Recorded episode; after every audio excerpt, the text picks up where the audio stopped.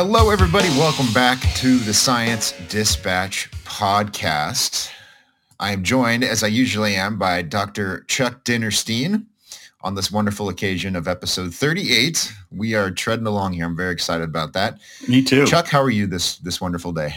I'm I'm very uh, I'm very good. I'm vertical and happy, so that meets most of my requirements. It's the beginning of spring, though it's not doesn't feel quite that way temperature wise yet, but I have hopes. I have great well, hopes. you're hopeful, you're vertical. Things could be worse. Absolutely. So I like your outlook. Oh yeah, absolutely. It's very, very helpful. Well, let's jump into our stories today. Uh, we have, normally we've got like solid science stuff. There's nothing really controversial about it unless you happen to disagree with us, which is a mistake. But today we've got uh, some, at least one article that's going to push a few buttons, and that's okay. Sometimes we need to have our buttons pushed. So we're talking about uh, an article by our colleague, Dr. Henry Miller. It's called Woke Policies Are a Path to Societal Mediocrity or Worse. Henry's working on a book on how to win friends and influence people. This is the, the first chapter. and then then uh, then our, our very own Dr. Chuck Dinerstein has an article called FDA wants to label foods as quote healthy. And um, as we were just joking off air, Chuck, that always works out. Labels always work out as they're supposed to. We will return to that in a second, though. Let, us talk about this this article here. Woke policies are a path to societal mediocrity or worse. And uh, it appears that the premise here is that we're, we're just dealing with repackaged political correctness and we're putting people into positions where they might very well have another person's life in their hands. And they may not be qualified for that responsibility and henry's deeply concerned about this. So i mean I'm, this seems to affect your profession very directly. So i'm very curious to hear uh, what you think about this. Well you know I, I think that there is a kernel of truth in in in Henry's concern, though I'm not sure that I would posit it in the same way. So I'm going to kind of bifurcate my thoughts into two things. I'm going to talk a little bit about those um, examinations that we have to take in order to uh, get a license uh, to practice medicine. And there are a series of three tests. One's given the, at the end of the second year of medical school One's given at the end of medical school, and one's given the year after, at the towards the end of your internship. And, and Henry, Dr. Miller, in his article, talked about um, the problem at UC San Diego, where they decided um, to drop the requirement uh, for anyone to pass the second of those three series of tests. So here's some statistics on those tests. 98% of American graduates pass that test on the first try. And on the second try, because you can take it more than once, 70% pass. So as a result, we're talking about somewhere on the order of 0.4 to 0.6% of American graduates uh, fail to pass those examinations. So I think we can in general say that um, American medical school graduates uh, have been tested and found to have the basics of uh, basic science, life sciences, and the vocabulary and processes of medicine uh, to practice medicine. With respect to graduates uh, from foreign medical schools, it of course will vary, but they're about 10% lower in terms of their pass rate uh, or their success rate. But again, those that pass uh, have been certified um, that they have sufficient knowledge to practice medicine. Now, part of what that really all is about has to do with the fact that those scores are used by the residencies to determine which medical students they're going to take to do further training within specialties like orthopedics or cardiology, internal medicine, vascular surgery, general surgery, and so on. And since there is a real reluctance to use uh, subjective recommendations. These tests have been put into place because they're supposed to signify uh, which are, are the, the able physicians. but the, the dirty truth of the matter is that there's been no study that I could find that correlates whether you pass or fail um, these examinations with how good a doctor you become. So that's certainly problematic. The other place that I looked at just to get a, a better sense of things was in the other example that Dr. Miller used was talking about how in Delaware they had reduced the uh, the cutoff score for the bar examination. So as a matter of fact, I took a look. Uh, Delaware, as it turns out, who knew, has the highest standard for passing the bar of any of the states in the United States. You you need the highest score of what was 72.5% in order to uh, be admitted to the bar in Delaware. They reduced it by 1% to 71.5%. So I'm not so sure that that reduction that he talks about, it, it really is going to make a significant difference. In comparison, all those medical tests that I talked about, you need a 60% pass rate. So, I'm not sure what any of this really guarantees to any of us at all. So that was one thought. The other thought I had had to do with um, what was my probably very different experience in medical school than than than Henry. We both went to medical school about the same time. I would be less than honest to say that I went to a lower tier medical school than University of California at San Diego, where Henry went. And our class at the time was, had far more women, far more older people, uh, far more um, people of color than than the standard medical school at the time. I mean, by by significant amounts. I mean, the the average age in our medical school class was close to 27. About a third of the class was married, um, and nearly half of the class was uh, women. And in order to make up for the so this is all very interesting, and your individual's you're education context here that Henry the school supplied to... tutoring for anybody that needed additional help. And as a result, at the end of four years, we all graduated. And, and, I, and I think that that is the perhaps a little bit of the counter narrative to this idea about um, promoting people based on diversity or anything else. It's important to, I think, to promote people into positions where they will succeed and to not place them in positions where they will fail. And I, and I think that that um, is the, the, the two edges uh, of the sword when we start trying to determine criteria uh, for admitting people into medical school. I, I, don't think that you have to have a huge, hugely intelligent uh, information base uh, to enter medical school. But I, I think you need to have a number of study skills. And if you don't have them, you're just going to founder. I certainly found that to be the case for myself for a long time until I, you know, found the, the right way to approach reading books and taking notes and, and, and keeping up. So I, I think that that may be more the case than anything else. So thank you for going into that detail, Chuck, because it, it, you've supplied some context that I don't think that that Henry covered necessarily. And sometimes it's difficult to do that in an 800 word article, as as we both know. So um, if I'm hearing you correctly, and and again, please correct me if I'm wrong. It sounds like Henry has a valid concern, but at least in some cases, it seems maybe it's not a grave threat to public health, right? There's not an epidemic of unqualified surgeons going in to practice. No. Is that what I'm saying? I, I think that the, the the system is such that that should be the least of our concerns. Um, they do a, a lot of gathering of objective data in order to allow people uh, to become uh, physicians. And I, and I think that everybody has a baseline knowledge base to work from.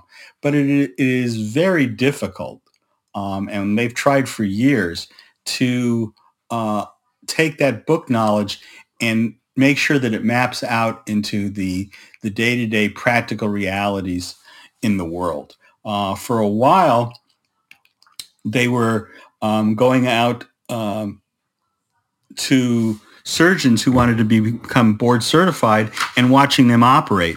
But they discovered that it, it made the surgeons so nervous that the outcomes of those patients were worse than what, what they usually were getting. So they, they completely stopped it and said, just send us a list of your cases. Um, so for medicine, it, what's going to be the standard for um, saying that this is a good physician? Uh, you know, that it has to do with the kind of patients that they're taking care of, the severity of illness of the patients. Um, some of it has to do with just luck. Um, but again, as I had said, there's no study that's shown that these tests will produce a quote unquote good good physician, but they have been shown to produce a competent physician. And that's probably, I think, the best that we can hope overall. So let me play devil's advocate for a second for one to make this more interesting. And, and two, I'm sure there's people listening to this who are going to have questions along these lines. So, um, and you've been critical in the past of research that's looked at how uh, physicians interact with their patients and in particular the sorts of language they use. You know, are they being appropriately sensitive to I forget the exact phrasing they use, but are you sensitive to their cultural background? Are you being judgmental without knowing it and so forth?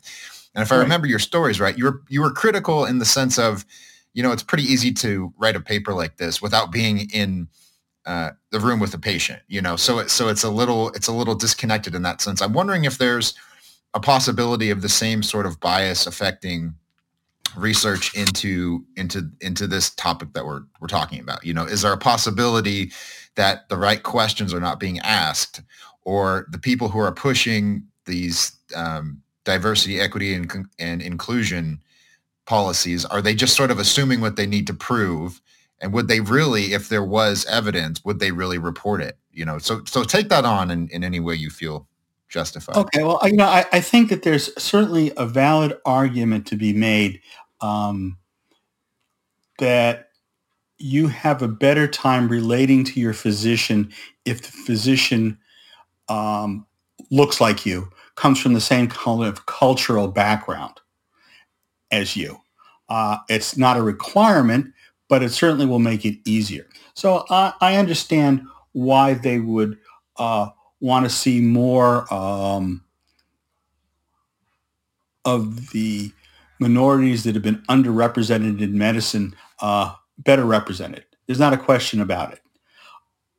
But simply taking an individual and saying, well, no, now you can go off to medical school doesn't guarantee that you're going to be a good physician. I think that's one of the things that that I that I like so much about my medical school is that they made a commitment um, to the people that they admitted that they were going to make sure that they, they, graduated and they graduated having passed all of their examinations uh, and gotten there. And some people, and, and I would count myself amongst them, just need some help in, getting there, and they provided it.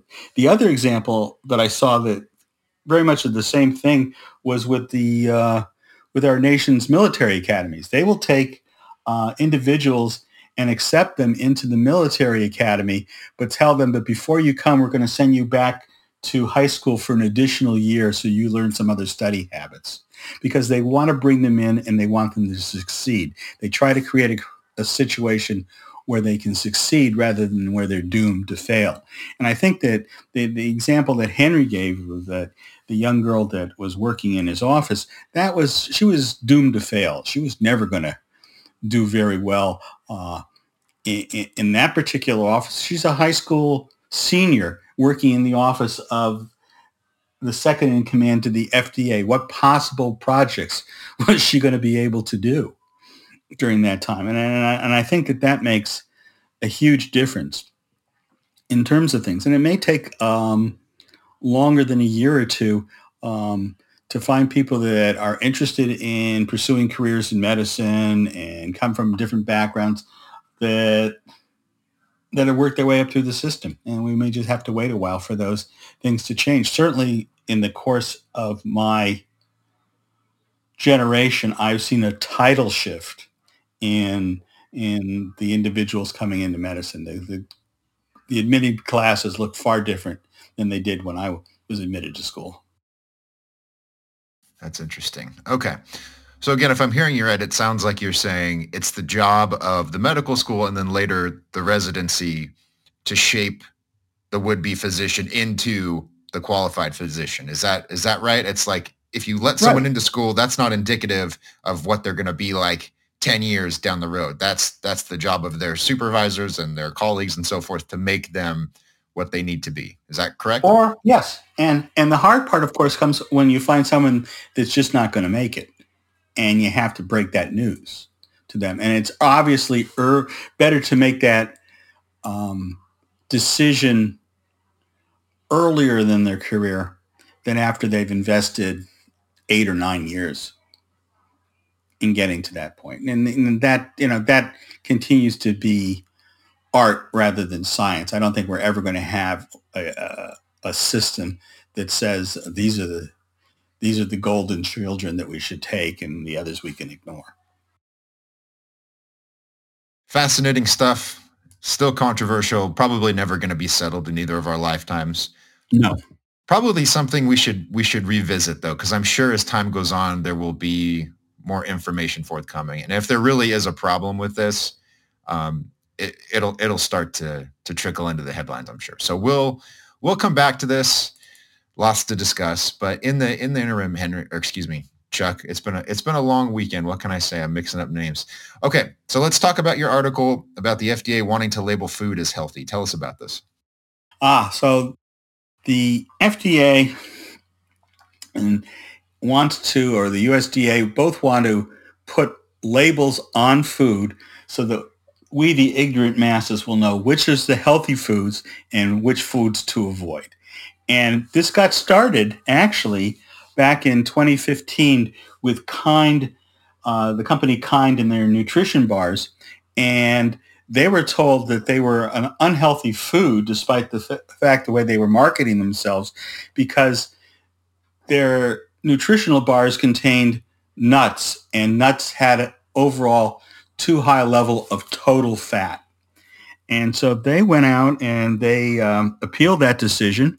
They got a bunch of experts in and in a Solomonic moment, it was decided that we would no longer worry about total fats, but we would look at unsaturated versus saturated fats. And with that, nuts were now longer, were, were now healthy once again. And so Kind Bar could uh, relabel their product.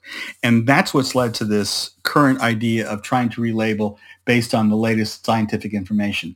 The difficulty, of course, as I tried to say in the article, is number one, there is absolutely no definition of healthy. There is barely a definition of health. So coming up with a definition of healthy foods is, is, problematic. And, and, the example that I use was, you know, and you can use the Kind Bar or any of the, the nut products. Uh, nuts are considered generally a certainly a nutritious food and according to the new guidelines would be considered a healthy food except for the 1% of people in the United States that have a severe allergic reaction to nuts. And you can label it any way you want. For them, it is never, ever going to be a healthy food. So that brings to up the second problem with this is that when coming up with these labels, um, we look at populations as aggregates. And you can't really make a determination of what's healthy for me based on what's healthy for the population. They're similar, but they're not necessarily the same. And, and, and that's probably the greatest difficulty with, with any of these labels being used.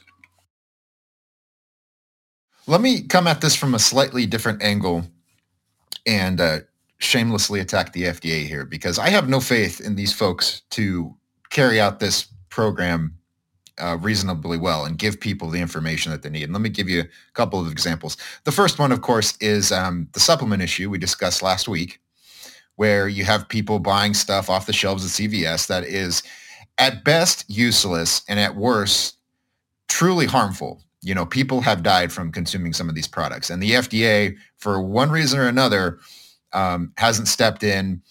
Um, I think they've come out and said, you know, be careful what you buy or something, but they're not like there's no teeth behind it. So they right. haven't done anything there. I find that kind of amusing. Um, and then on the issue of um, quote unquote non-GMO products, the FDA through its through the primary legislation that gives it its regulatory authority could step in and say you're not allowed to put these labels on these products because they're misleading and they they imply health claims that are disingenuous and you're overcharging consumers based on these claims and this is shameful and if you don't stop this we're going to cause you to have a very complicated day um, and they don't so so meanwhile while they have these, and there's many more we could discuss, but they, there's these lingering problems that they could address. They have the authority to address. And instead of doing that, because I'm sure it's it's politically unpopular and it's costly and so forth, instead of doing that, they're coming over here and they're saying, "Oh, we're going to tell you what what foods are healthy." And I just, I call me a cynic. I just don't find that very compelling. Chuck, what do you think? Oh, I I, I agree hundred percent, and and I tried to make the point in the article, but I'll, I'll try to be a little bit more vocal about it now. And, and, this gets back to that old adage about, you know, whether if you give a man a fish, he'll have something to eat for the day. If you teach him how to fish, he can manage for himself. And I think that what's happened is that we're substituting labels for the kind of materials that we should be teaching um, children in secondary schools. You know, I'm I'm far older than you, so I remember home ec classes uh, when you would learn how to cook and clean the house and, and manage, you know, some simple things. And, and, and they're all gone. But that's the time when we should be teaching our, our kids how to make some nutritional choices about what's good for them, what's not good for them, and and and see how they they work their way through a, a store and make some choices, make some decisions about how they're going to be able to cook for themselves. I think that that would be a far greater uh, service than putting labels on foods because otherwise we're going to continue to label foods forever. These special interests are going to apply the politicians um, with funds for their reelection uh, in order to get their favored food on, on the healthy list uh, when all it really needs is for us to have some actual training in junior high school on on nutrition. And it doesn't have to, you know, there's nothing wrong with um, fast foods. It's everything in moderation. We need to teach those kind of concepts uh, more than we need to um, go through this cyclic dance of labeling things. Absolutely, 100% endorsed there. Um, I, you know, there's another aspect to this that's frustrating. And by the way, what you just said is excellent. It reminds me of um, public choice theory, this field of economics that says these regulatory agencies respond to the same incentives that normal people do. So in this case, they are um, beholden to Congress for their federal for their annual budgets, and so unsurprisingly, their priorities tend to reflect what the members of Congress want them to reflect because they want money so they can do their job. it's not it's not that hard to understand. Um, but the other thing I wanted to talk about is that people tend to tread the path tread the path of least resistance. So when it comes to these different food choices, um, chicken nuggets taste way better than green beans, Dr. Dinerstein. And uh, you know, frankly, I'm not surprised that people would prefer McDonald's to, you know, getting a pack of frozen green vegetables and cooking them and serving those to their family or eating them themselves. And the same thing with exercise. It's easier to sit on my couch and watch Netflix than it is to go to the gym. Now, I fortunately have have, you know, forced myself to go to the gym a few times, but I still like watching Netflix more than I like doing squats, you know? So all that to say, um, there's there seems to be no accounting in these sorts of uh, population level schemes for what individuals actually prefer to do. and so instead of admitting that we can't force people to live healthier lives, we come up with these goofy plans like, oh, we're just going to like put a label that says this is a healthy food and this is not. you know, it's, right. it's it's it's sort of like a subtle admission that we've failed here. You know, so give me your thoughts on that. Uh, I, I would agree with you. I, I think that the failure is that, that we failed to educate um, our children in in in good eating habits, in part because we've lost them to a, a large degree already. There's, you know, there's sitting down to dinner for 20 or 30 minutes once a day is lost. And I, I, I think that there's a lot of this labeling is designed uh, in some strange way to make up for that. Um, the, the other thing vis-a-vis the, the gym and everything else is something that Nassim Taleb once said that has always stuck with me about all these people uh, that make a very big deal about having the, the, right kind of gym look and the gym bag and they go work out at the gym every day. Um, and those are the same people that you see driving around for four or five minutes to see if they can get a closer parking spot to the gym. And that when um, faced with the situation of carrying their bags into the hotel will have somebody else do it. So that they've kind of put exercise and healthy foods in an isolated area of something that they do, and then they go back to their life and do those other things. Yep, very good point. Very good point. You see the same thing with people who will avoid chemicals, quote unquote, and then they go to the bar on a Friday night and throw back three or four cocktails. No, no concern there, you know. Um, and again, I guess there's just not a not a great answer here, you know. And and and maybe that's the problem is as a society, I'm getting all meta here. Maybe as a society, we just are uncomfortable saying we don't really know how to solve this right now.